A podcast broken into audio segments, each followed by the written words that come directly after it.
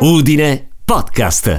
Determinato, si focalizza con intensità e tenacia sugli obiettivi che si propone. Appassionato, è profondamente legato ai suoi affetti. Staccanovista sul lavoro, cede volentieri ai piaceri sensoriali della cucina. Riservato, preferisce collaborare solo con chi stima. Stai ascoltando Udinesi Dentro. Federico Spoletti, con il cinema, è una storia di business o di amore? Ma direi entrambi. È nato come amore, io l'ho fatto diventare un business, ho capito che si poteva lavorare in un settore che ti permetta di vedere tanti film pur non avendo un talento cinematografico in particolare. Quindi ho fondato Subti nel 2002, che è una società che traduce film da qualsiasi lingua in tutte le lingue, principalmente europee, e poi è venuta anche Subti Access che invece produce versioni accessibili per le persone con disabilità sensoriali, sottotitoli per i sordi e le persone ipoacusi musiche e audiodescrizione per i ciechi e gli ipovedenti. Perché scegliere di guardare un film sottotitolato, rinunciando alla comodità del doppiaggio? Perché il doppiaggio non è una comodità, è una falsificazione. Un film doppiato è un altro film e un film sottotitolato bene non, non è faticoso da seguire, anzi ti permette di entrare veramente in una cultura diversa dalla tua. E come fai a valutare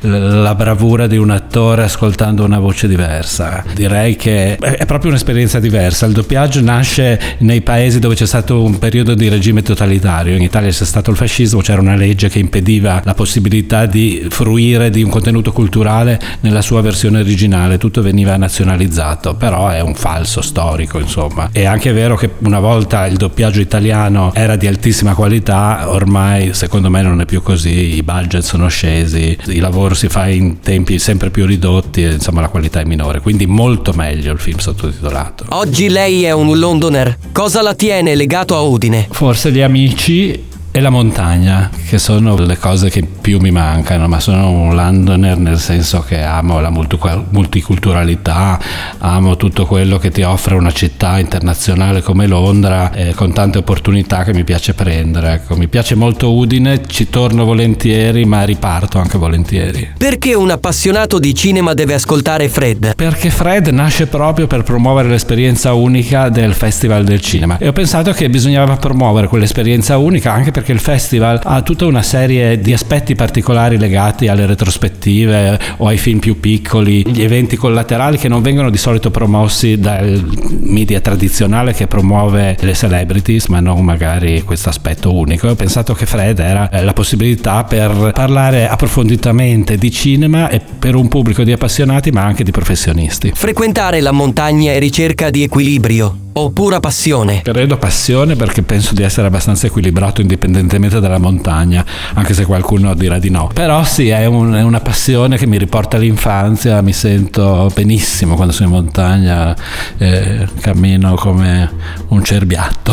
Qual è l'importanza di garantire l'accessibilità dei contenuti multimediali alle persone con disabilità sensoriali? È fondamentale, primo perché eh, lo dice la legge, è un diritto, eh, tutte le persone anche con disabilità sensoriali devono poter fruire dei contenuti culturali su basi di uguaglianza rispetto alle altre persone. E la cultura è parte della nostra vita e va vissuta, però una persona su sei a un certo punto vive una forma di disabilità sensoriale, si diventa sordi prima, si vede di meno prima. Se pensiamo all'Italia, più del 30% della popolazione ha più di 65 anni, quindi sono anche numeri importanti che riguardano tutti ed è giusto che tutti abbiano la possibilità di vivere la magia del cinema o anche la magia del Festival del Cinema, è per questo che ho fondato anche da poco In Cinema, che è il primo festival accessibile in Italia. Lei è tosto per credo o per carattere? Non so se sono tosto, sono cocciuto. Quando voglio fare qualcosa mm, insisto e non sempre, ma molte volte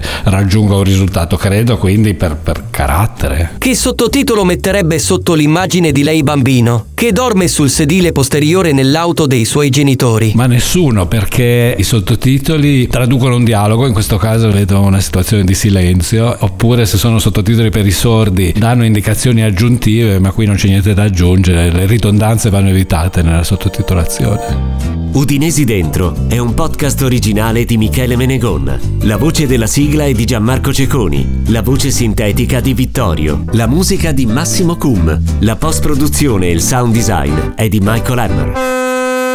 Tutte le puntate le puoi ascoltare su udinepodcast.it.